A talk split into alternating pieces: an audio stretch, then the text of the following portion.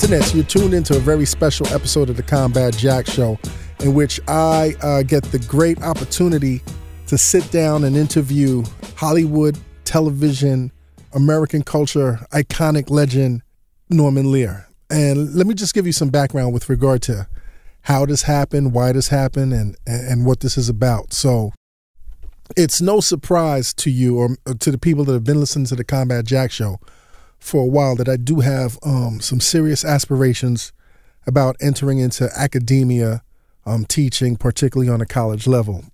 Uh, myself and my network partner, Chris Morrow, because we have a good relationship with NYU or the people at NYU, is that, you know, every year they have uh, a, an icon uh, come to the school uh, uh, specifically for the students. And they're interviewed uh, by a guest lecturer or a guest interviewer and somebody from from their faculty. So this year, they asked if I'd be interested in interviewing Norman Lear. I was like, yo, fuck yeah, Norman, raise the bar, internet. So the format was it would be myself and, and one of their members from their faculty, friend of the Combat Jack Show, Dan Charnas, who's author of the amazing book, The Big Payback. If you have not read The Big Payback, it is probably the best. No, no, it's the best book on the business, the rise of the business of hip hop the rise of the business of hip hop in the recording industry. You got to pick that up. Anyway, Dan is a full member of, of the faculty at NYU, and he and I um, interviewed Norman. I got to tell you, man, you know, most of us of a certain age were raised on Norman's work, be it Sanford and Son, All in the Family, Good Times, Jeffersons, Different Strokes, you name it. You know, he was part and parcel of what television was in the 70s and in the 80s. And for those of you out there who might be a little bit younger from a younger generation, you might not even realize how Norman's work inspired you. So, you know, before we let you get get into the meat of this episode, I got to say um, my reflections on Norman for somebody who was 93 years old and still traveling across the country and doing a lot of work. He is very lucid. He was playing on his iPhone. His thoughts were very clear and deep very reflective, of course, also of the revolutionary times that was going on in the 1970s post um, civil rights movement and what's going on right now, man, with, with the militariz- militarization of the United States and police forces and and and and, and a nine. So we t- we cover a lot of issues.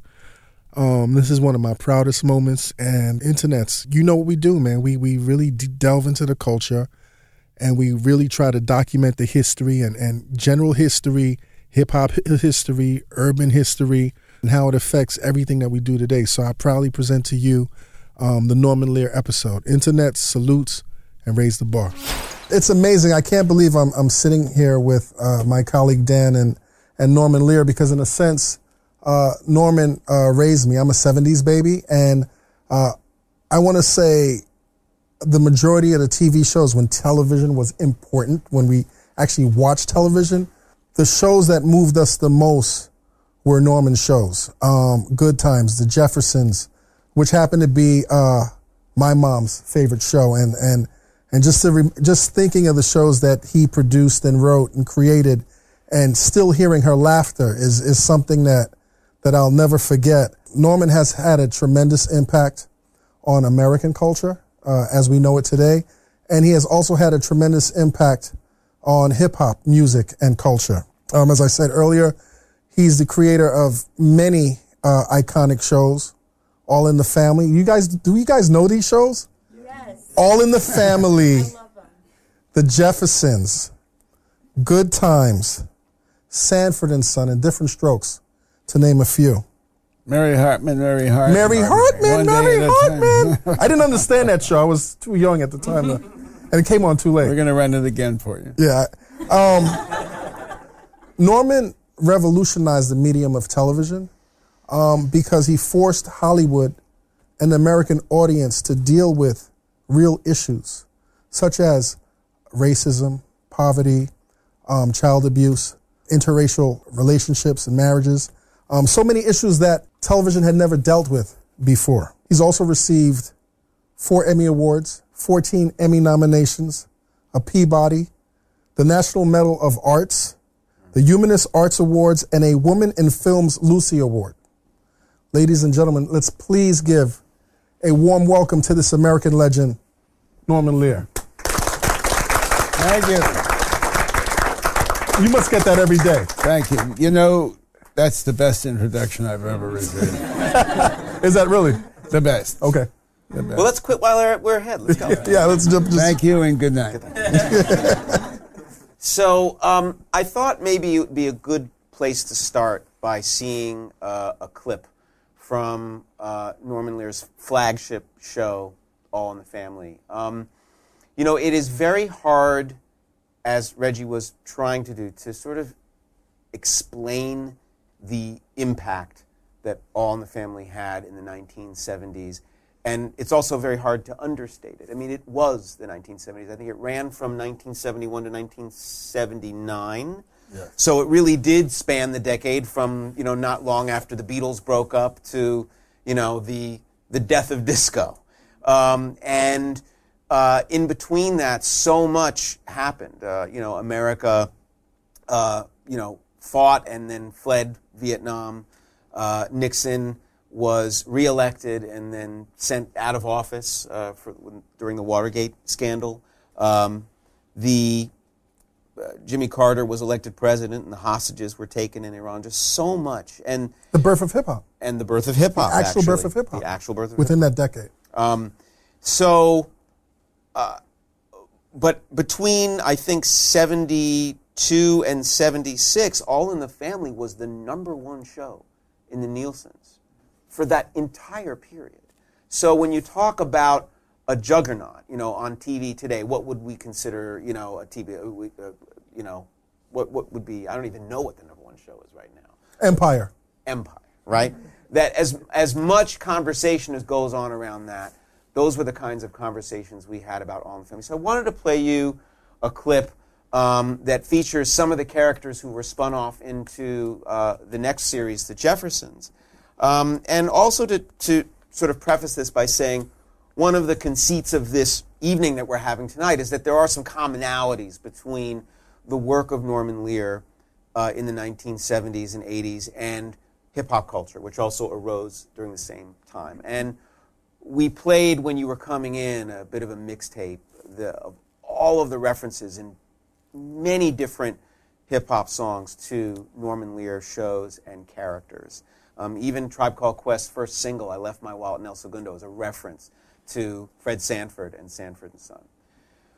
But to me, it goes deeper than the lyrical references. To me, um, the kinds of frank and sometimes humorously frank conversations we have about race and class and ethnicity uh, in hip hop were not really present in American culture before hip hop in any other place except Norman Lear productions, right? So to me, that's the greatest affinity. This sort of the idea of having a conversation about race, a frank one, originated with the shows and productions of Norman Lear. So without further ado, I just want to play you a little clip so you can kind of see what it is we're talking about when we talk about uh, All in the Family. How long has Lionel known this girl? About two months.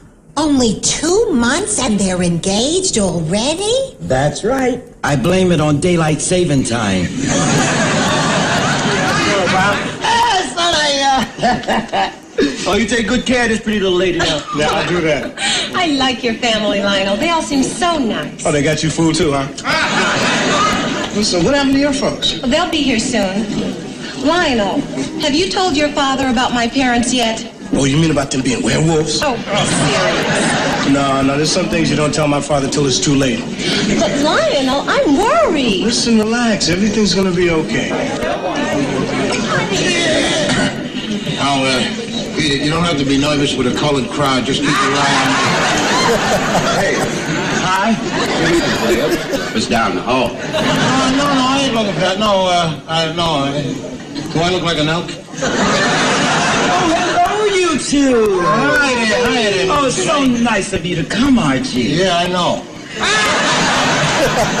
Where's Mike and Gloria? I don't see them. Oh, they are over at our house picking up some records. Oh, that's Hi. nice. Now, can I introduce you to everybody? Oh, well, I'll tell you the truth, Mr. Chase. Or would you rather have a drink first? That's the guy I want to meet, the bartender. Oh, Mr. Jefferson. Oh, hi, Mrs. Bunker. Hey, Jefferson there. How are you? Listen, that uh, formal invitation you sent by your wife, uh, I think that was very white of you.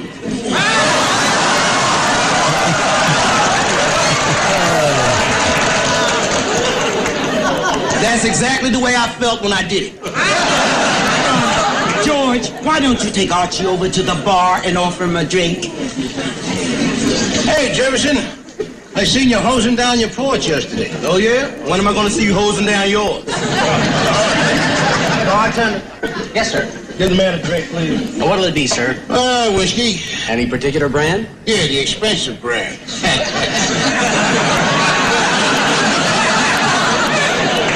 And what about you, sir? Scotch and soda, please. Yes, sir. hey, hey, Jefferson, there's a switch for you. This guy giving you the big yes, sir. Why? He's a bartender, ain't he? Yeah, but what I meant was I'm used to having it the other way around. Oh, yeah? How many servants you got in that mansion you living in? What do you mean by that? Let me tell you something about people. There you are. Thank you. That bartender's willing to work for me because if you got enough green in your pocket, then black becomes his favorite color.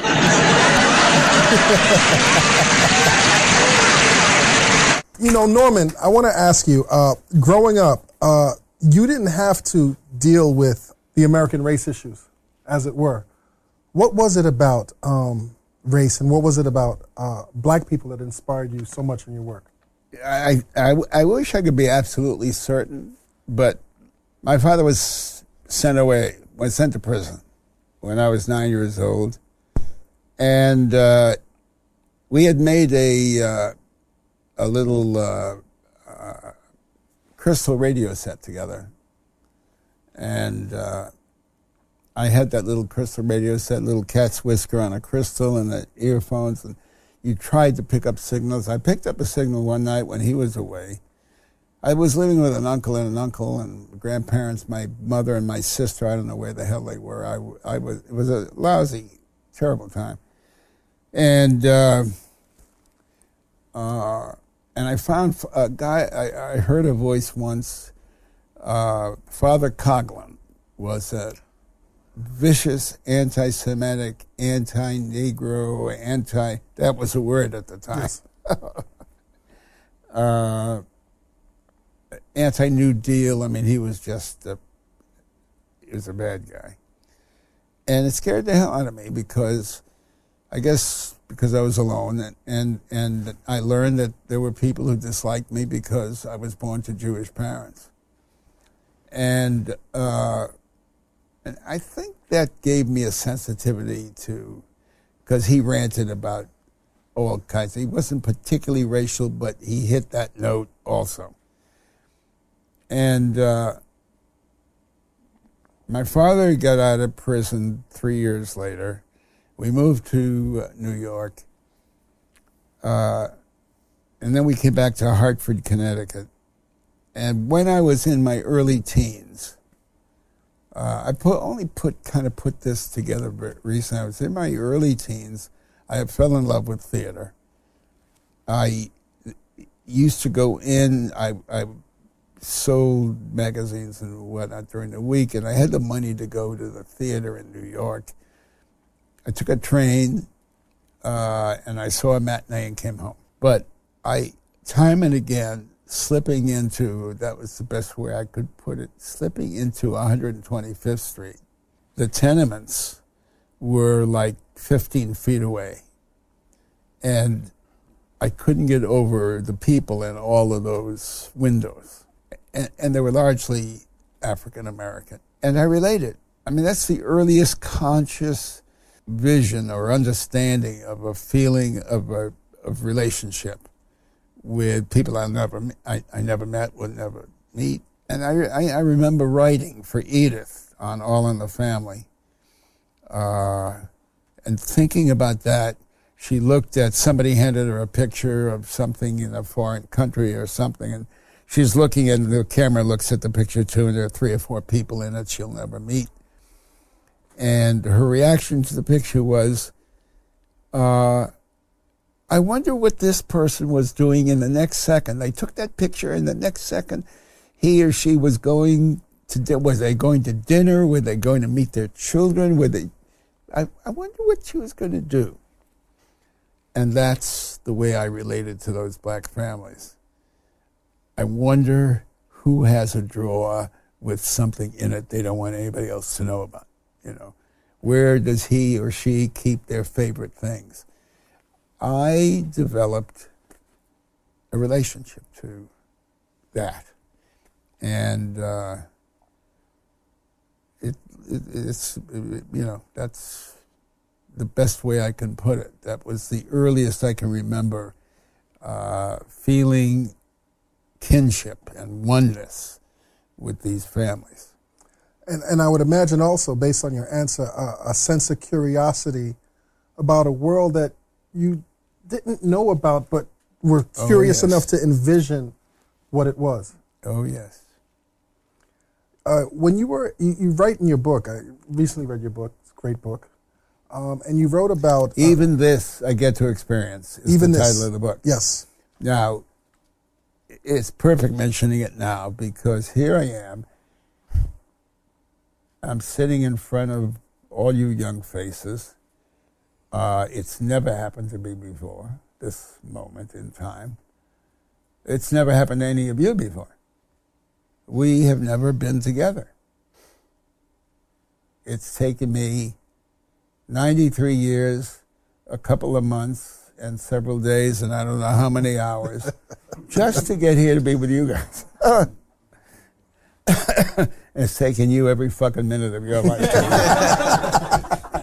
and maybe I'm way ahead of you at 93. You add up to more than that. So, so there. You write about uh, being in the Air Force and hearing the ugliness of racism um, being uh, spoken uh, amongst your colleagues. Um, one particular phrase that infuriated you was someone referring to playing uh, nigger baseball. Where was that fury coming from? You know, do you know? I did write what nigger baseball was. was. And you could explain what that. Yeah, that was uh, some white kids in a car. This was in the South. I think this guy that was talking about it was from Georgia. And they would go out in the car and they'd come up behind a black kid or a black man or, you know, on a bicycle and stick a, uh, a baseball bat out the window, get him in the back of the head.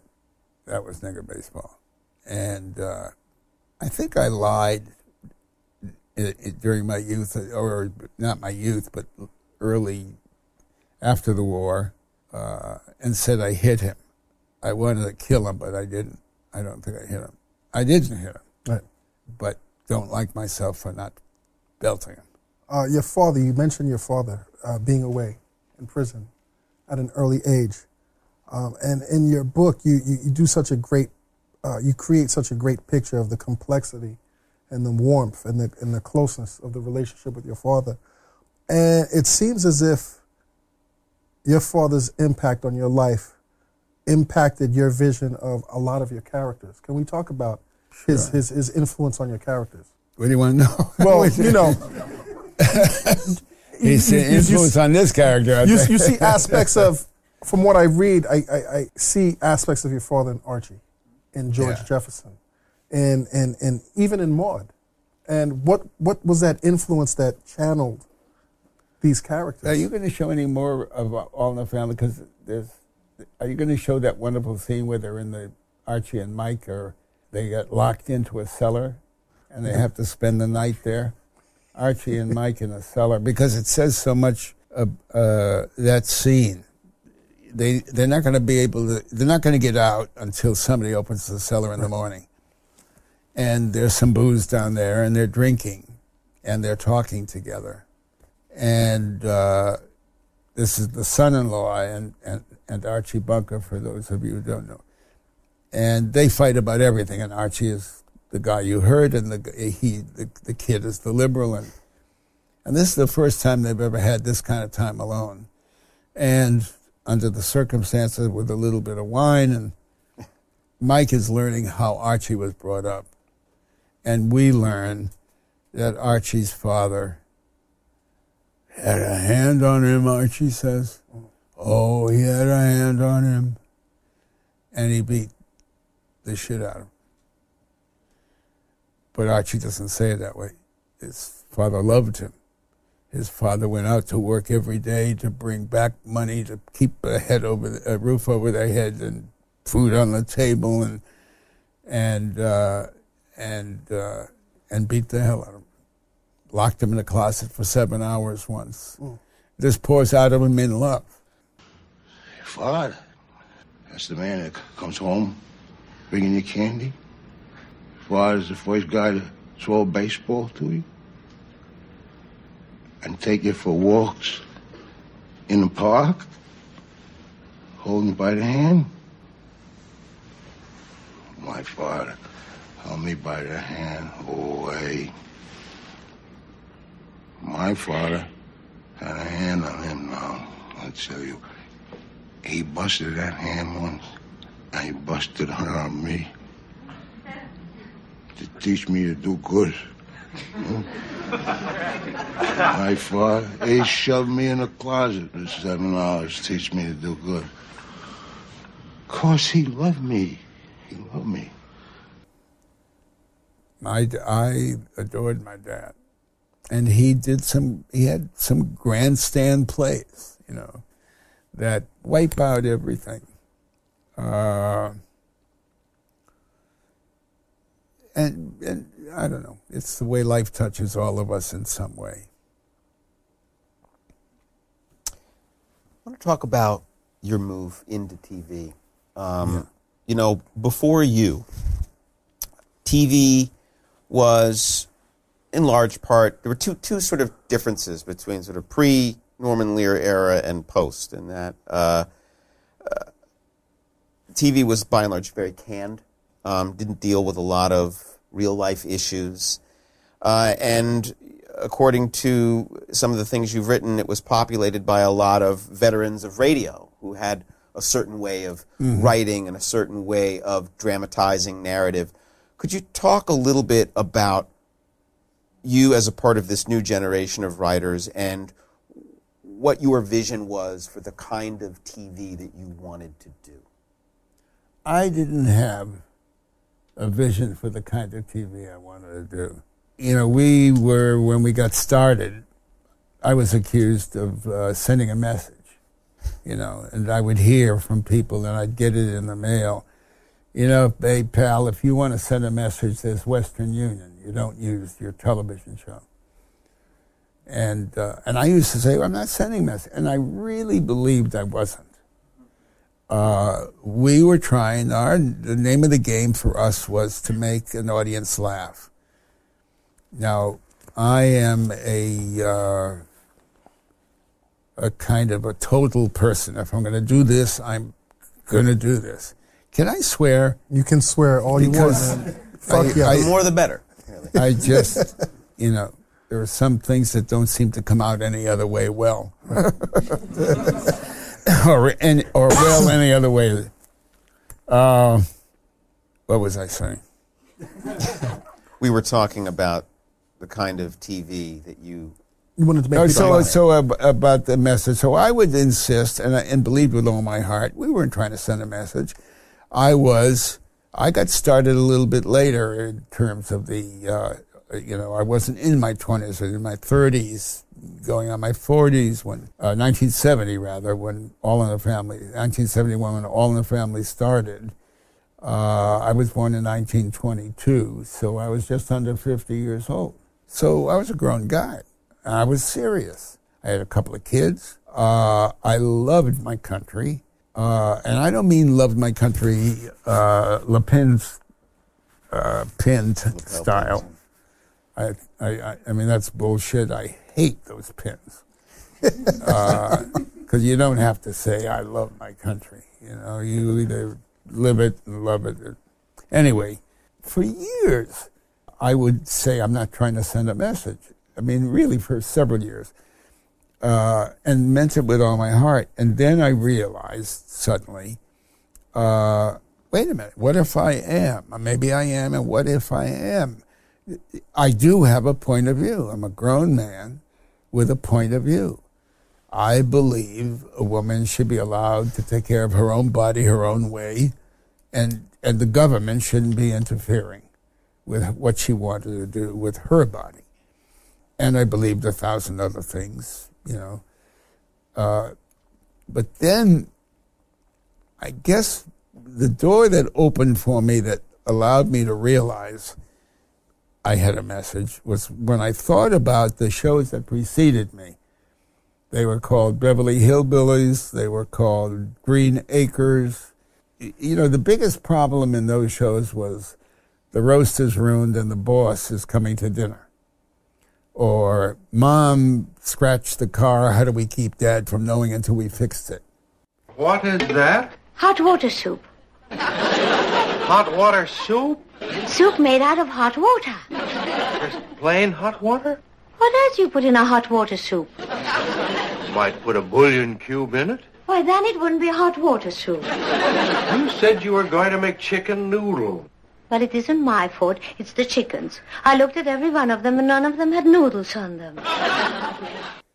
And I thought, well, my God, if though if, if that's the toughest problem families face in comedy on American television, uh, there are no race riots or there are no race troubles. There are no body parts missing. There, there is no economic problem. You know, we don't have problems abroad. We don't have problems with our president. We just, you know, the roasters room and the boss is coming to dinner. That's what we do. I thought that was wall to wall and floor to ceiling messaging. And what am I, why, why am I facing it? So I suddenly realized and was able to say, yeah, we have a point of view. I don't think we're, we're not trying to send a message. We have a point of view. And we all live together. And uh, there is nothing that we are saying on television that you won't hear in a playground anywhere in America. Uh, so, you know, I, I was able to stand up that way. Could you describe for our audience a bit about the initial reaction, uh, interpretations, and misinterpretations of All in the Family, and specifically Archie Bunker? Very new kind of character in American TV where the, the, the protagonist and the, the center of the show uh, has some bigoted views. A black kid liked you? No, the black kid beat the hell out of him. Why? I, I don't know, nothing much. Well, he must have had a reason. Well, he said that I said he was a nigger. Well, did you? Sure. Well, then that was the reason. What the hell reason was that? That's what all them people was calling them days. I mean, everybody we knew called them people niggers. That's all my old man ever called them there. Uh, I gather there were some people who got got it and got that the the joke was on Archie, and there were some people who didn't Right, get it said- and maybe didn't even did get it and didn't care. Yeah, there you- were people who said right on Archie. I mean, I got a lot of mail, and uh, Real mail. real mail, Real mail. Re- yeah, real mail. I truly mean nobody ever wrote right the, the right on Archie kind of letter that didn't also indicate in some way that they knew what we were about, because they would. Some of them would be hateful. Some of them want, and go back where you came from, Jew bastard or uh, you know, right on Archie, but fuck you know, for your, you know, but we know what you're doing politically, or that kind of thing. Everybody, it seemed to me, that wrote that had a right on Archie feeling found some way of disagreeing uh, with the attitude of the show, with the you know where the show was uh, was directed or the direction it took. My mother, I, I haven't spoken about my mother. She never told me she had. I called her after the first show, the first Martin and Lewis show, long before Dean the Martin and Jerry success Lewis. of All in the Family. Dean Martin and Jerry Lewis. The, we, the credits were still rolling, and uh, and the thunderous applause and craziness, and the guys were the biggest success in the world. And uh, her question to me was, I pick up the phone, Mom, yeah, did the boys like it? I said, Mom, you did you see it? Oh, of course. we did. Did you like it? Well, I don't matter. Did the boys like it? I couldn't get her to say. I laughed, sweetheart. Thanks. Never. I just wanted, to. so you'll know this woman. Uh, I called her many years later and many years ago. I said, Mom, I just got a call. It's, it's uh, it was like 10 o'clock my time on a Sunday morning. She was in Bridgeport, Connecticut. And I said, Mom, I just got a call from a friend that tells me he runs the Television Academy Arts and Sciences. He says that they're going to start a Hall of Fame. And listen to this. These are the first inductees in the Hall of Fame. William Paley, who invented PBS, David Sarnoff, General David Sarnoff, who in, uh, started NBC, Edward R. Murrow is the greatest of the uh, news, uh, foreign correspondents. Uh, Paddy Chayefsky, the greatest writer that ever came out of television. Lucille Ball, Milton Berle, and you. And I said, they're going to take me into the Hall of Fame in that first group. Listen, if that's what they want to do, she said, who am I to say? the attitude, the attitude never left. I have, I have uh, film of her. My my son-in-law took when I remarried, and uh, my son is 27, and he was an infant, and uh, my, my son-in-law was interviewing her before she met the baby.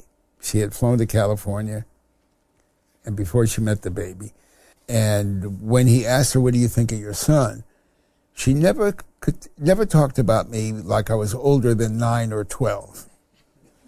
I oh he was so funny when he used to ro- uh, fall down the stairs pretending he was really falling down the stairs, and she never talked about me as a grown man, ever. So finally, off camera, my son-in-law is saying, the camera's on my mother. Uh, here comes here comes your uh, your new grandson, and I walk in, and I'm carrying Ben in my arm. I'm holding her, holding Ben this far away, and there must be a minute of a, a half of her going. She never touches the blanket. She never touches the child. He offers her the child. I'm not making a go of this, but it pinpoints, it nails my her relationship to me, and and this absolute inability to touch that child for whatever reason. I will never understand. Good times. Good times. Temporary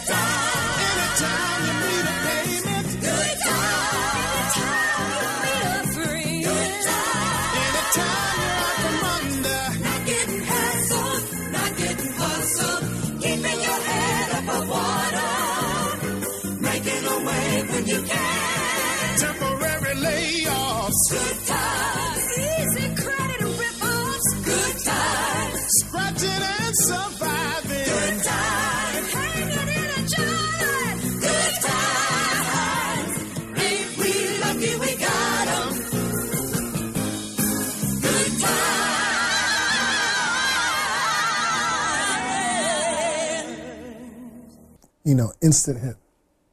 Uh, and uh, it was uh, television uh, like America had never seen before, and definitely uh, Black America had never seen before.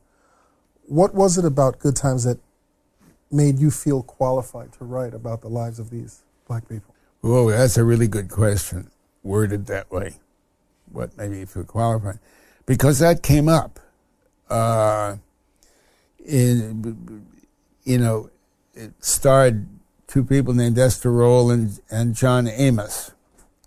And uh, they were the parents. You're not gonna believe it. Well, baby, it can't be half as good as the surprise I got for you. I just came back from an appointment at the high school principal. Florida, I got a job, a good job. Oh, James, that's wonderful. I'm so happy for you. And I'm gonna get my high school diploma.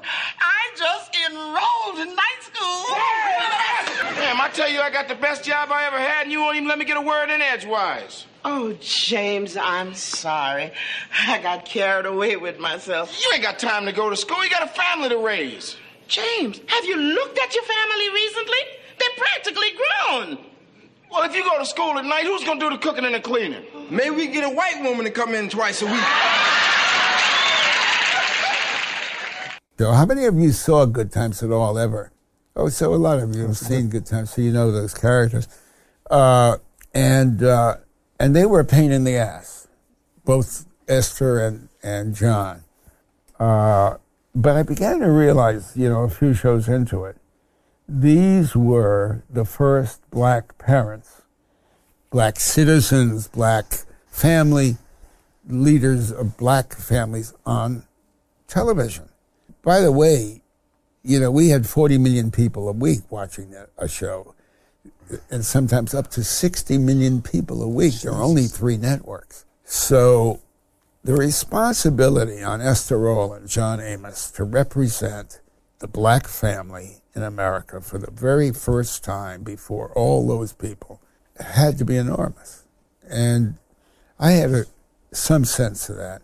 So when I wanted to do uh, a show, Allan Manings was the producer of the show. His name comes to mind too, because we were in this together. We wanted to do a show about, uh, if, you, if you remember the show, Thelma, who played the daughter, was as pretty a woman as ever existed on television. Black, white, Indian, she was just gorgeous. And she was 16 and we wanted to deal with guys hitting on her and the whole question of sex and as a teenager.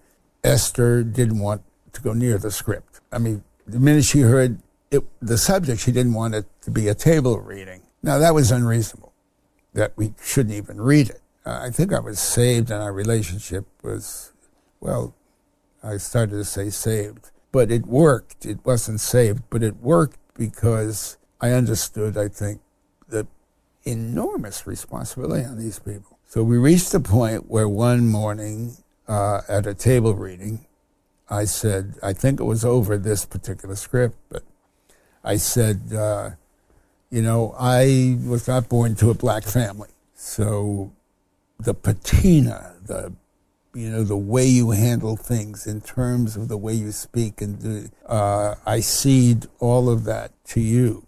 You know, and, and they, you know, the show was successful because they they made it really authentically them. Uh, I'm sure those of us who were white didn't do that, but I said, uh, but though I am a white dude, I'm a husband, I'm a father, I was a boy, I was a son, I was a nephew, I was an uncle, I am an uncle. I'm, I'm, I played all daughters. the roles we all play. Yeah. The buck has to stop somewhere. I'll make those decisions.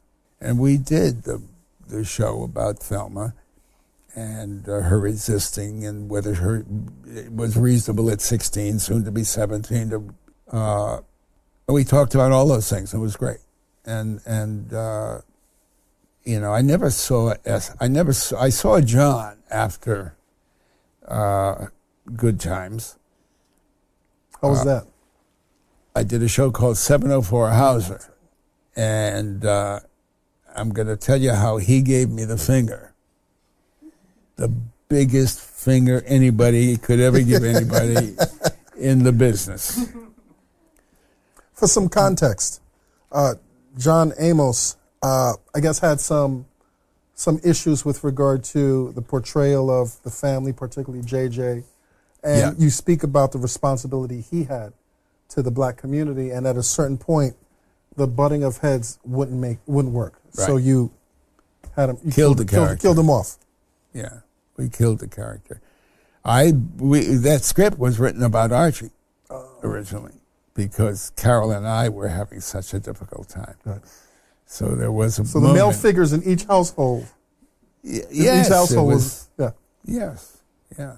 It's an interesting nuclear weapon to have in your arsenal as a TV producer. Yeah, being able to kill. So like I, I'll push the button. I can The- push the button. Yeah, not that easy. not that easy. It was it was hard as hell.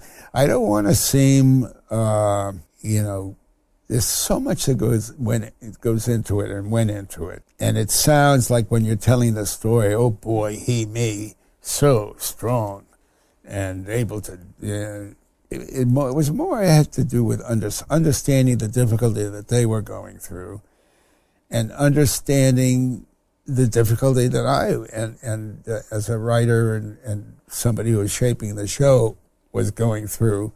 That there was silliness on both sides. The human condition is foolish. We interrupted you, but you were about to talk about John's middle finger. Oh, John's middle. finger. No, I interrupted myself. Okay. To be fair, it was 704 Hauser Street. We were in rehearsal for a couple of days, and we had, I forget how the first show went, but we had to pre tape uh, before the audience. We taped a couple of things that we ran as flashbacks.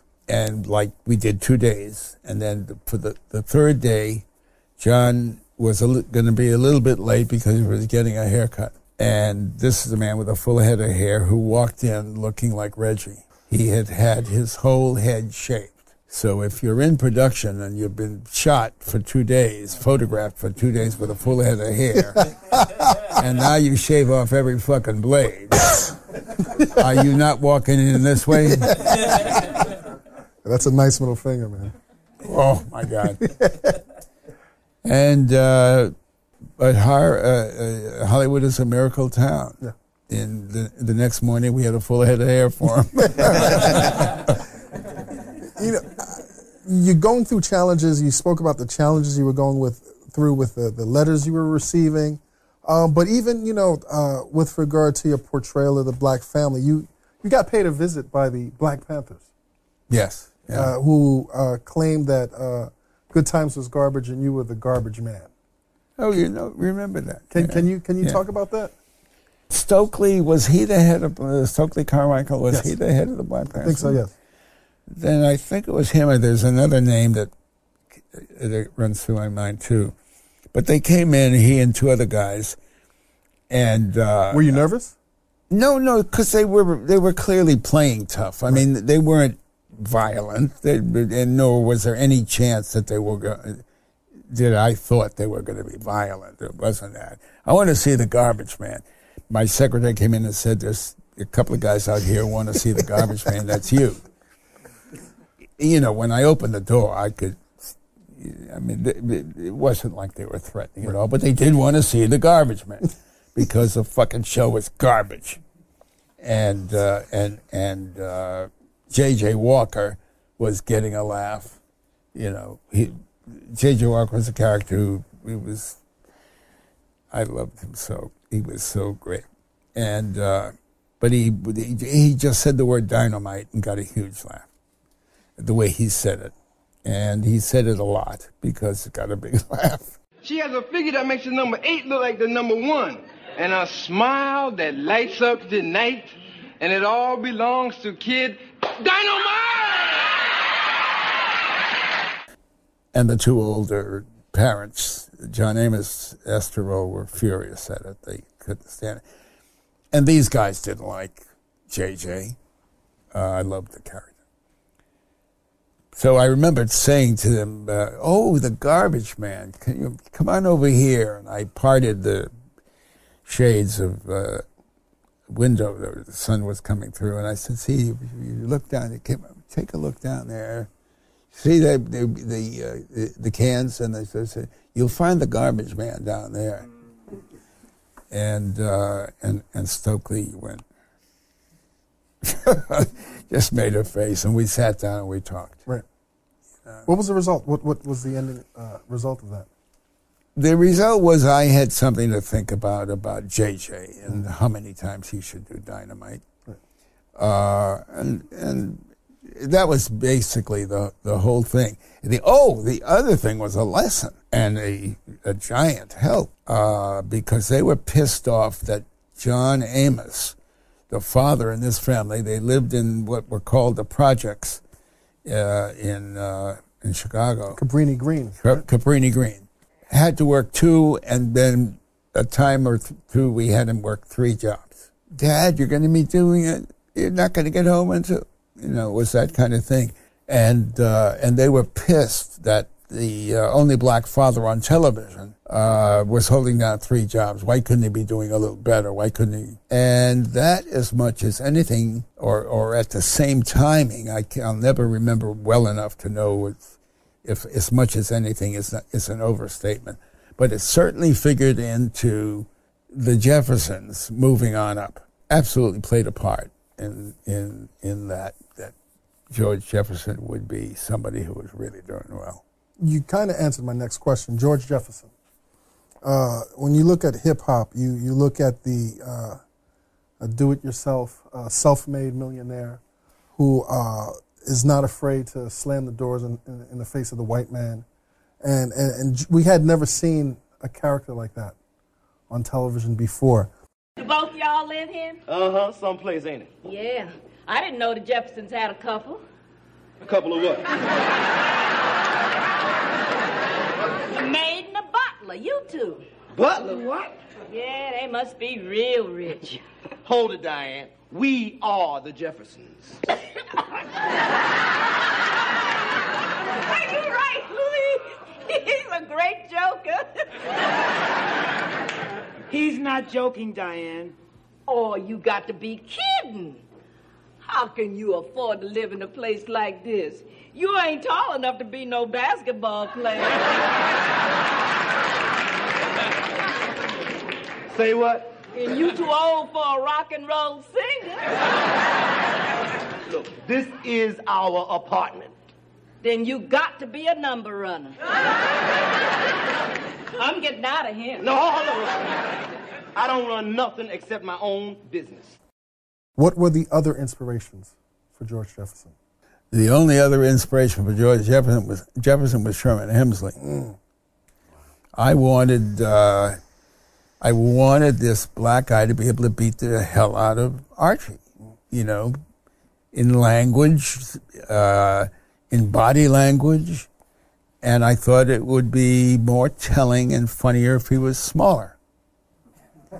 And I couldn't cast the guy for weeks and weeks because it did. I mean, didn't have the idea, and uh, and hired an actor came in from uh, from uh, San Francisco to play the role of the uncle, so that we'd have the senior character, male character, on when we needed him because the story called for it. But it wasn't George; it was the uncle. And uh, then I or my casting person, I don't remember who, I had seen Purlie and forgotten. Uh, Purlie was the name of a Broadway musical that Sherman Hemsley was in, and uh, uh, and I remembered him from that. The minute that happened, I knew I had George Jefferson. Amazing casting. Yeah. You know, we can't talk about your shows and your legacy without talking about the music. Uh, and uh, since we are at a school about that centers on music, the music industry, music production, um, just want to play a little bit of one of your more famous themes.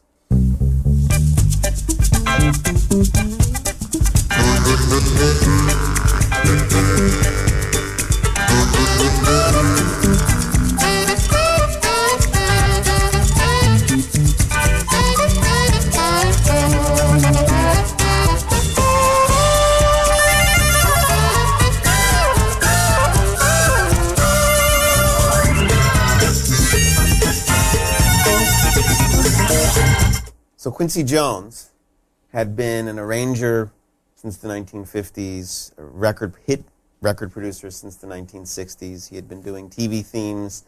I think he did Ironsides well before this, and uh, he did this incredible theme for Sanford and Son.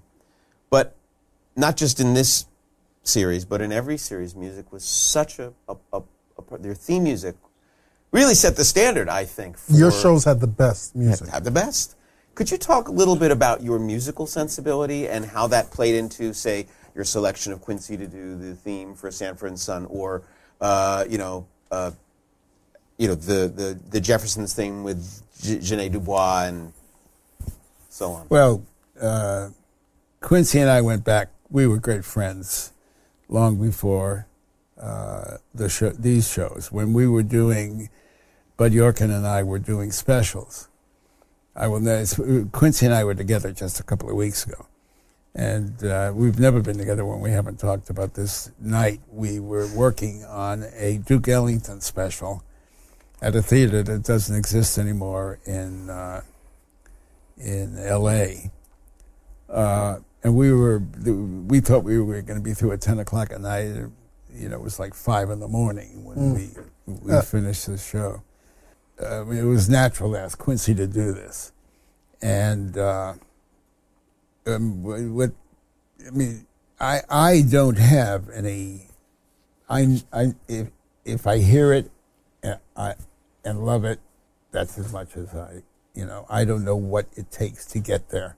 It was uh, Charlie Strouse, and I forget his partner's name, who wrote the the uh, theme song to All in the Family. I wanted a theme song. I don't. I don't remember whether the. Sh- I, I think shows had theme songs before we did it, because Archie lived in the past. They got that idea right away, and they they and I wanted to. Uh, uh, I wanted to do a show about a guy who. I mean, a song about a guy who was married to the past and couldn't bear the progress, like a black movie, black family movie next door. So they wrote "Those Were the Days." Boy, the way Glenn Miller played. Songs that made the hit parade. Guys like us, we had it made. Those were the days. which is very haunting. The song is very haunting. Yes, in a it's, sense. it's very. Somebody played it uh, uh, orchestrally. That's another long story, uh, and it was gorgeous. It's a beautiful song, and it's you know it's five black notes. It's just five black notes. You know, the, the, the connecting theme also with regard to your work and hip hop is that hip hop, uh, for the most part, has been anti censorship. Your work has been anti censorship, and you write extensively about fighting program practices. Why was it so important that you didn't give an inch to the issues that you thought were important with regard to being censored in your work? Well, I, I you know I, I did give an inch. Uh, But you gave but, them hell. But, but but when it was when something was just plain the very first episode of All in the Family, I didn't want to tell much of a story because I needed all the time to get a 360 degrees of the character Archie Bunker. So the little story was Archie and Edith were at church on a Sunday morning, and it was their 25th wedding anniversary and uh, Gloria was making a uh, a brunch for them, a surprise brunch when they came home from church. Mike realizes that they're alone in the house, which happened very rarely, and they weren't going to be home from church for a little while, and he gets Gloria to go upstairs. They're no sooner upstairs than the front door opens. Archie hated the sermon, hated the minister. uh, uh, walked in and they saw the balloons and you know tables set and so forth. Uh, having heard them upstairs, they come running down the stairs. Archie sees them running down the stairs, buttoning up, and he says, "Eleven ten of a Sunday morning." That had to come out. That had to come out. That That had to come out. Now, this was at the last minute. I'd been through weeks of all of, of Archie's words and and you know his language and and so forth, as hateful as that was to them and everything else. They now came down to this. Eleven ten of a Sunday morning had to come out. I knew that if I, I thought that was just plain silly. I, when I said why, well, because it puts a picture in the audience's mind. Mm. Eleven ten of a Sunday. Yes, we know what they he's accusing them of doing. Well, we know why they went upstairs in the first place. I just, my thought was, this is silly. If I give in this silly, I'm going to be controlled by silly for the rest. I'll never get mm. away from it. So it wasn't so much, it was, this is my life. I don't want to be controlled by silly. I also had, because I had done a, a film called Cold Turkey, between the first shot I had at All in the Family with ABC in 1968 and 1970 when it went on the air on, on CBS. I had two years, I made a film. And as a result of that film, I was sitting with an offer to do three pictures, write, produce, and direct. So when NBC said, you know, it's got to come out, I said, it was easy to say, screw it. Yeah. You know, I'll do my three pictures. You take your show and shove it. Yeah. And they conceded. And they conceded. And the show went on. Archie said it for 50 states, and not one seceded from the union. There you go. want to ask just a couple more questions, and then we want to move into some questions from the audience. Um, the 80s were a different time from the 70s. Uh, the Cosby Show was, uh, you know, in many ways the centerpiece of entertainment uh, in the in the 80s, and in some ways its portrayal of a middle class black family and it being sort of a non-issue sitcom harkened back to I think earlier days in TV and and I, I sometimes wonder even today what we see on television is not I guess you know a bad word to use would be edgy it was not not quite doesn't quite push the envelope like uh, your shows did and I I wonder if you have any thoughts about whether the kinds of things that you did on TV can be done nowadays, uh, and if they're not happening right now, why aren't they happening? I, I certainly think they can be done in terms of the American audience. I think they're not done because they're not, you know, nobody elects to do them. Mm. It, it's as simple as that. There are certainly men and women around. Yeah, but at the same time, there are some really edgy things. I mean, transparent. How about that show? It's fabulous. I still think South Park is as good as anything I've ever seen. uh, you know, I love, uh, huh? Don't you? So, yeah, South Park is raw. South Park is. I, I love it. Uh, but speaking of South Park, Book of Mormon is a gift to sanity, like a gift to sanity in our world, uh, like nothing I've ever seen. I love those guys and Seth MacFarlane and his stuff. I mean, there's some great edgy stuff on, and in the, in the world of drama, whoa, how much I can't keep up with the amount of shows people I respect say to me, "You're not watching." You mentioned Empire a little while ago. You know, I've seen Empire enough to know it's wonderful, but I haven't been able to see it every week. Right. And I tell myself I will binge on a couple of years of it at some point. But but but for, for, for shows like the Jeffersons and and and and and All in the Family, where you know you boil down the argument of rape and its in all its raw elements, I I would agree with Dan that we're not seeing those type of shows, Mm-hmm. like the real. We're seeing edgy shows. What about Carmichael? Do you see? Have you seen Carmichael? No, I haven't seen Carmichael. He wants to go there. I think is. I've only seen it once. Okay, I'll check that out. And it's anybody see Carmichael?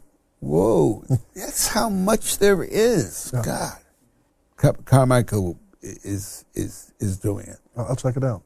Uh, you know, you talk about Archie being the scared dinosaur because there were all these changes going on uh, in the shadow of a post civil rights movement, and he wasn't so much a, a hateful person as much as he was scared. And so Archie Bunker, in a sense, was kind of unique.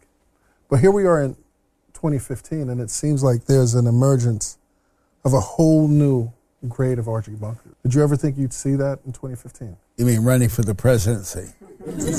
amongst amongst the kooks. I mean, the news, you know, the, the that news station, and you know, it's a lot of Archie Bunkers in 2015. Oh, it's no surprise. There's more me. now, it seems, than I think you're absolutely right, but but you don't find media calling attention to that. right. I spoke. You know the Bohemian Grove. Yes. I spoke there six weeks ago, seven, eight weeks ago now. I don't know. I was their lakeside speaker, and uh, this is a. Uh, it's a hundred and some years old. It's all men. 2,000, 2,000 men in 127 or so encampments uh, in the redwoods. I spoke. My subject was uh, why do we never hear the name Dwight D. David Eisenhower, who was uh, I served in World War II, and uh, and he was the five star general that led us through World War II, and then two term Republican president, a really great man, uh, and you never hear his name ever by any of those people running for the presidency on the Republican side. There is, he never lived as far as, you know, the record is concerned with them. And the reason is the last thing he did when he left office was to warn us about what he called a military industrial complex. Mm, wow. In the councils of government, we must guard against the acquisition of unwarranted influence, whether sought or unsought, by the military industrial complex. The potential for the disastrous rise of misplaced power exists and will persist. We must never let the weight of this combination endanger our liberties or democratic processes. We should take nothing for granted. Only an alert and knowledgeable citizenry can compel the proper meshing of the huge industrial and military machinery of defense with our peaceful methods and goals, so that security and liberty may prosper together. And in his first draft, which I saw at his library, the words were the, mil- the mili- he warned us about the military industrial congressional complex. Somebody took asked him to take out congressional, he did. But he warned us about what's happening now because we, I believe, that we are in the clutches of a military industrial congressional complex. The end of that road is fascism. It isn't socialism, it isn't communism, it's the other way. It's, you know, a small clique of people own it all.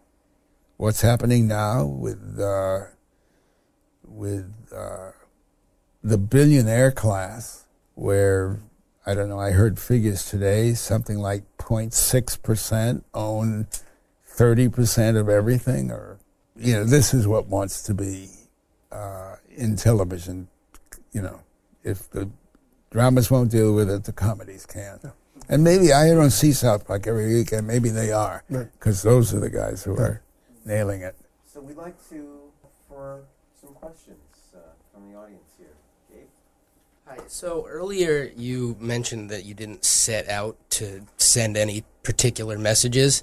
Um, I'm currently reading Blink by Malcolm Gladwell, and he briefly discusses that All in the Family uh, tested pretty poorly before it got on the air. Um, so I guess even though you weren't setting out to send a message, uh, it I imagine became clear that there was a message and that people weren't so sure about what you were saying to them. Uh, is that something you were concerned about, or as you weren't intending to send a message, you sort of just moved forward, say you know, with the comedy stuff, and said this is all secondary? Well, let me tell you about you. You you mentioned that it didn't test well. I attended a couple of those, uh, perhaps several of those, uh, the focus groups. So this is about this many people sitting in a booth. Everybody has uh, or sitting in a chair with a uh, dial on the. And if they didn't like something, they turned this way. If they did like something, they turned that way. And there was a big uh, clock-like apparatus on the, where everybody could see it, and the needle went. I hate it. I love it. I hate it. I love it. so, and I'm on the other side of a glass wall, a one-way wall, with other with with the you know head studio people, and I'm watching this.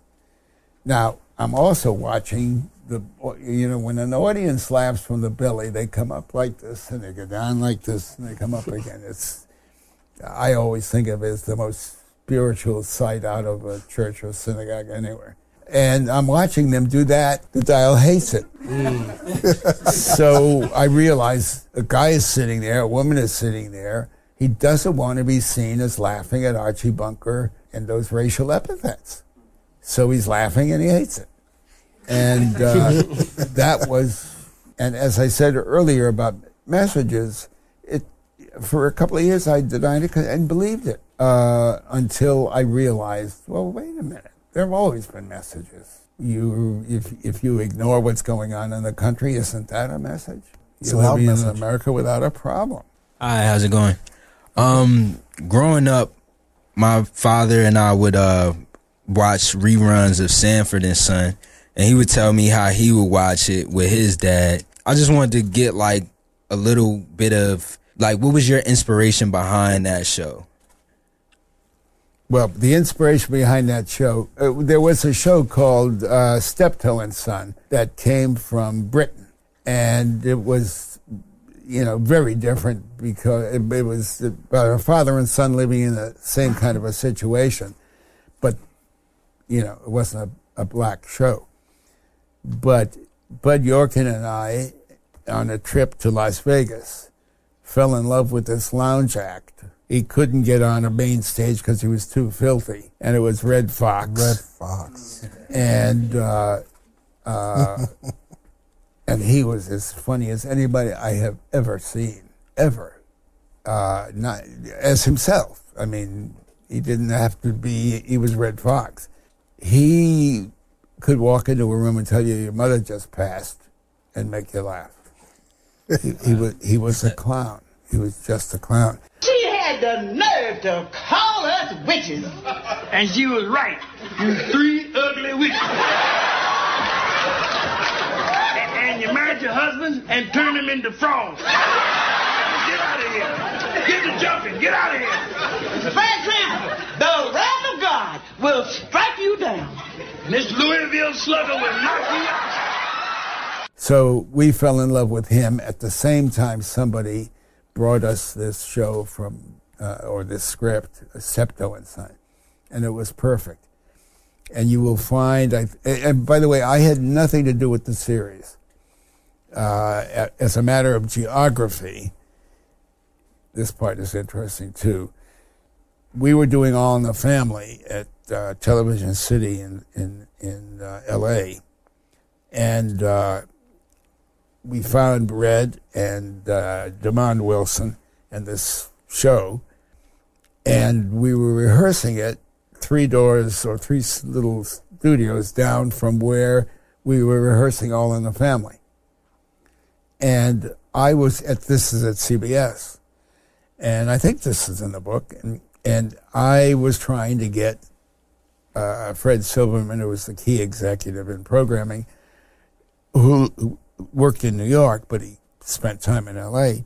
When he was in L.A. to come down and see this, because he was in town for a couple. I couldn't get him down. One day, I picked up the phone and I called NBC, and I said, "I've got this hilarious show to show you."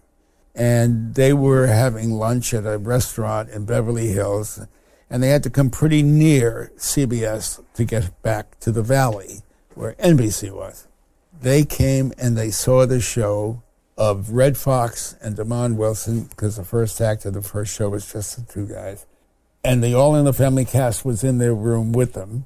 We, we had no chairs, we were standing and, uh, and laughing. And they bought the show. So the show, for it, it was on for a great long while, was an NBC show. For all the years it could have been, should have been a CBS Wow. show and then it was on the other side of the hill, on the other side in the valley, and there was no way I could work on that geography. My partner Bud Yorkin and and his team took care of San Francisco. I had nothing to do with it creatively past the casting. So a lot of the the themes in your shows, and uh, specifically like the racial themes, are very distinctly American. Um, I'm curious what the reception was globally. Did it kind of start conversations about these things worldwide? Uh, you know, there were there were some countries where it played very well. It played very, er, extremely well in Israel, and I uh, I spent time in Israel, uh, trying to convince them because I was asked, you know, is there was there what, something I could do to help what was going on racially there, Palestinians and Jews, and and I said, do all in the family. I couldn't, and they loved the idea. But the old story put put put three Jews in a room, you got thirty opinions. uh, held true, and, and I couldn't get. They loved the idea and everything else that prevailed, and they didn't do it. Um, I think that was amazing. I, I have one last question for you, if you guys don't mind. You know, I like to do top five, uh, where I ask my uh, subject your top five favorite, your top five favorite shows of all time. Of my shows? Of any show. Of any. I mean, you. well, no, I thought you meant uh, any show. Top five favorite shows of, of your it- life. it- you know, when I'm asked by what what did I love most of what I've done, I really can't answer it because I mean, this is the moment we've had together. This is as good a moment as I've ever lived. If you had brought me a sandwich and I loved the sandwich, I wouldn't wish to compare it with any meal I may have eaten in Paris two years ago or Rome or anywhere in the world if I'm enjoying it. So, I mean, I've had a perfectly terrific time talking to you guys, looking at you guys. It's as good as anything I've ever had because it's now. It's the moment we've lived. And uh, so I feel that way about so many shows. I, I mentioned the Book of Mormon as the gift of, of sanity. I think of it, you know, in ways like that. Hamilton. Holy shit. Have you guys seen Hamilton? Who has seen Hamilton here? Oh, do not miss getting to the theater to see Hamilton. It talk about hip hop. This is if anything teaches you that hip hop is at the center of our world. Oh, I could go on forever. It, it's uh, I cannot wait to see it. again. I only saw it four or five nights ago. Can't wait to see it again. That's two. Huh? That's two. oh, that's two. uh, uh, I we did a, we did a show where Edith lost her faith, and uh, there were, we had introduced a, uh, a transsexual on the show In the We- 70s. In huh? the 70s. in the seventies. An episode in which, oh God, this was funny. Archie drove a cab in order to make more money at night, and uh, there was a woman in the back of his cab who had a heart problem, and he gave her mouth-to-mouth resuscitation and saved her, and she wanted to thank him, so she. Because she hadn't had the ability to thank, she tracked him down through the cab company and came to the house. And before Archie came down the stairs to see who was there, Edith had met her and learned that the woman was really a guy who was a transsexual. So Archie had given mouth to mouth resuscitation to a man, from his point of view. When he came down the stairs, I asked, well, why aren't you laughing? that was hilarious. uh, so he comes down and he finds out that that's the case. Anyway, she played on a couple of more shows, and Edith loved the character. We all loved. And uh, when I wanted to examine Edith uh, losing faith, this character was killed for being who she was. Ma, who are you mad at? I'm mad at God. Uh, you think that God was responsible for what happened to Beverly? I don't know. All I know is Beverly was killed because of what he was. And we're all supposed to be God's children. It don't make sense. I don't understand nothing no more. Ma, did you ever have a subject in school that you didn't understand? Yeah, algebra. I hated it. I couldn't understand it, so I dropped it. But you didn't drop out of school, did you? Ma, what I'm trying to say is that maybe. Maybe we're not supposed to understand everything all at once. Maybe we're just supposed to understand things a little bit at a time. Trouble with me is I don't understand nothing. Ma, that's not true.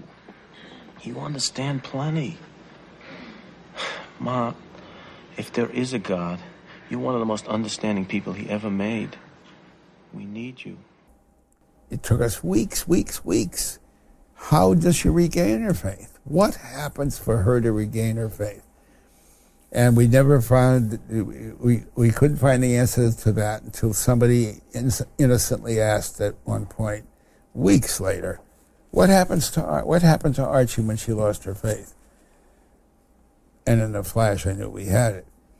Uh, Archie goes to pieces. He needed his wife's strength to be anything in his world, and uh, and her strength came from her faith. So uh, it was that's one of the that those two episodes uh, for my work are was uh, There's one more. One more. Yeah, we need one more. Go ahead, give me No, that's it. one. We need, we need one more. We need one more show from you to Uh, round out the five. And uh, Scorsese's Goodfellow, Godfellow, Godfather. Uh, Goodfellas. Goodfellas. Goodfellas. Goodfellas. That's a good one. Uh, Spielberg's Lincoln. I don't know. Oh, Spielberg's. Oh God. You answered the question, but we can go no, on. This is this. is- no. Spielberg's uh, about on the Second World War. What was the film? Saving Private Ryan. Saving, Private, Ryan. Yeah. At the the very last line, he's walking Tom Hanks through the uh, the graveyard in D.C. The, and he's passing through the crosses and so forth. And he asks his wife, "Have I lived a good life? Have I been a good man?" I can't remember the exact word. Under the circumstances of the hour and a half or two hours that preceded it, that line was just after everything he'd been through, he still wished to know, have I lived a good life? There you have it, Mr. Norman Lear. Thank you so much. Thank you. This was Thank you. incredible. Thank you. Um, and as I do in, in on all of my shows, I like to close by saying, uh, dream those dreams and then man up, woman up, and live those dreams. Because a life without dreams is black and white, and the universe flows in technicolor and surround sound. Salutes.